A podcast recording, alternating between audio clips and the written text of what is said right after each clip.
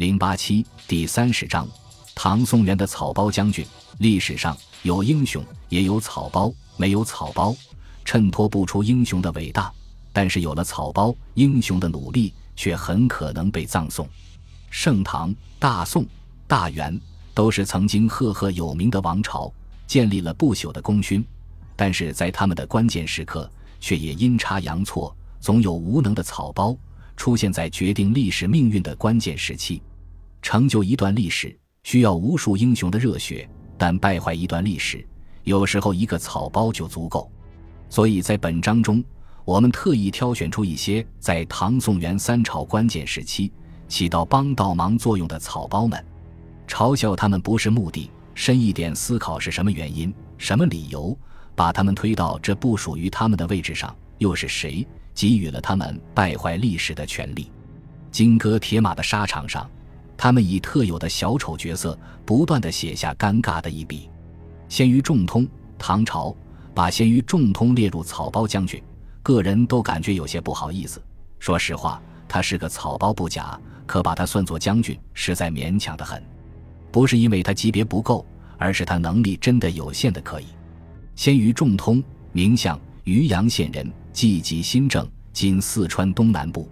说起来。先于仲通本人和带兵打仗原本是没什么缘分的，他家是四川当地的富豪，从小就勤工诗书，还中了进士。不过先于仲通读书有专攻，就是济民的本事没读出来，带兵打仗的道道也一窍不通，却从满册书卷里学来了不少溜须拍马的本事，并很快学以致用。早在杨贵妃的哥哥杨国忠在四川穷困潦倒的时候。先于仲通就认定他是个奇货，经常资助他。后来杨国忠凭着妹妹杨贵妃的关系平步青云，自然下死力报答先于仲通。先于仲通因此平步青云，终于成了手握四川军政大权的剑南节度使。本来这样的事也无可厚非，身在官场，谁没有点钻营的手段？可打仗实在不是闹着玩的事，加上先于仲通此人人品实在太烂。他拼命巴结杨国忠，横征暴敛，将四川祸害得民不聊生，任用酷吏压迫邻近的南诏等国。结果，他所信任的酷吏张须陀强暴了南诏王妃，使南诏与唐朝几十年的友好关系彻底告吹，闯下了塌天大祸。天宝十年，为报张须陀辱妻之仇，南诏发兵攻唐，将奸污南诏王妃的张须陀大卸八块。由此也拉开了先于仲通这位边镇大将一系列草包式军事指挥的序幕。战事打响后，先于仲通急于抢攻，率八万精兵杀入南诏境内。别说唐军的浩大气势，一开始还真把南诏吓住了。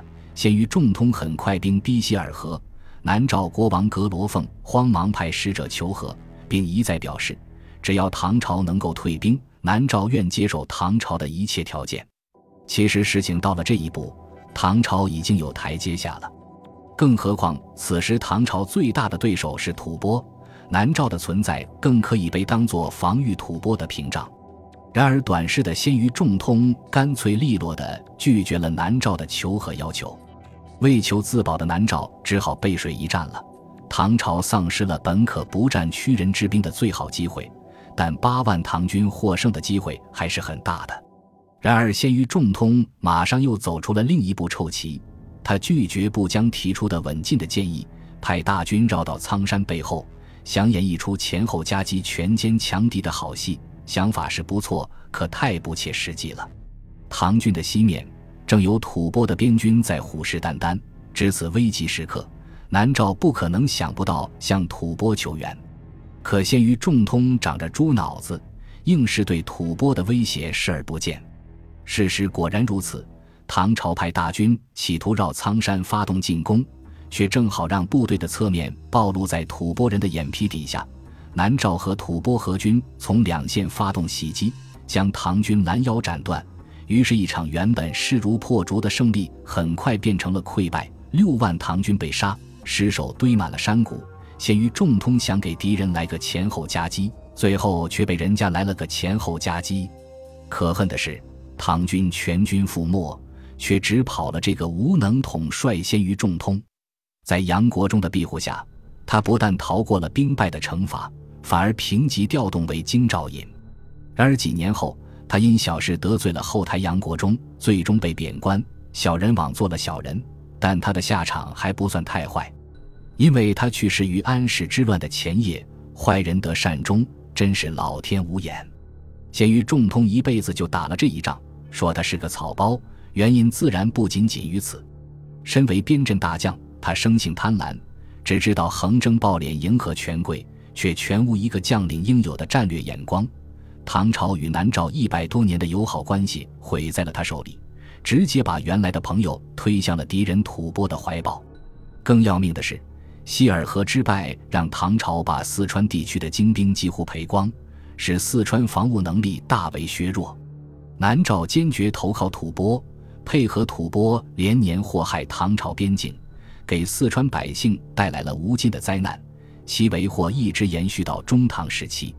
这样一个品行低劣的小人，仅仅因为投靠了杨国忠，就得到重用提拔。政治环境如此糟糕，就算没有安史之乱，盛唐黄金时代的结束，恐怕也只是时间问题了。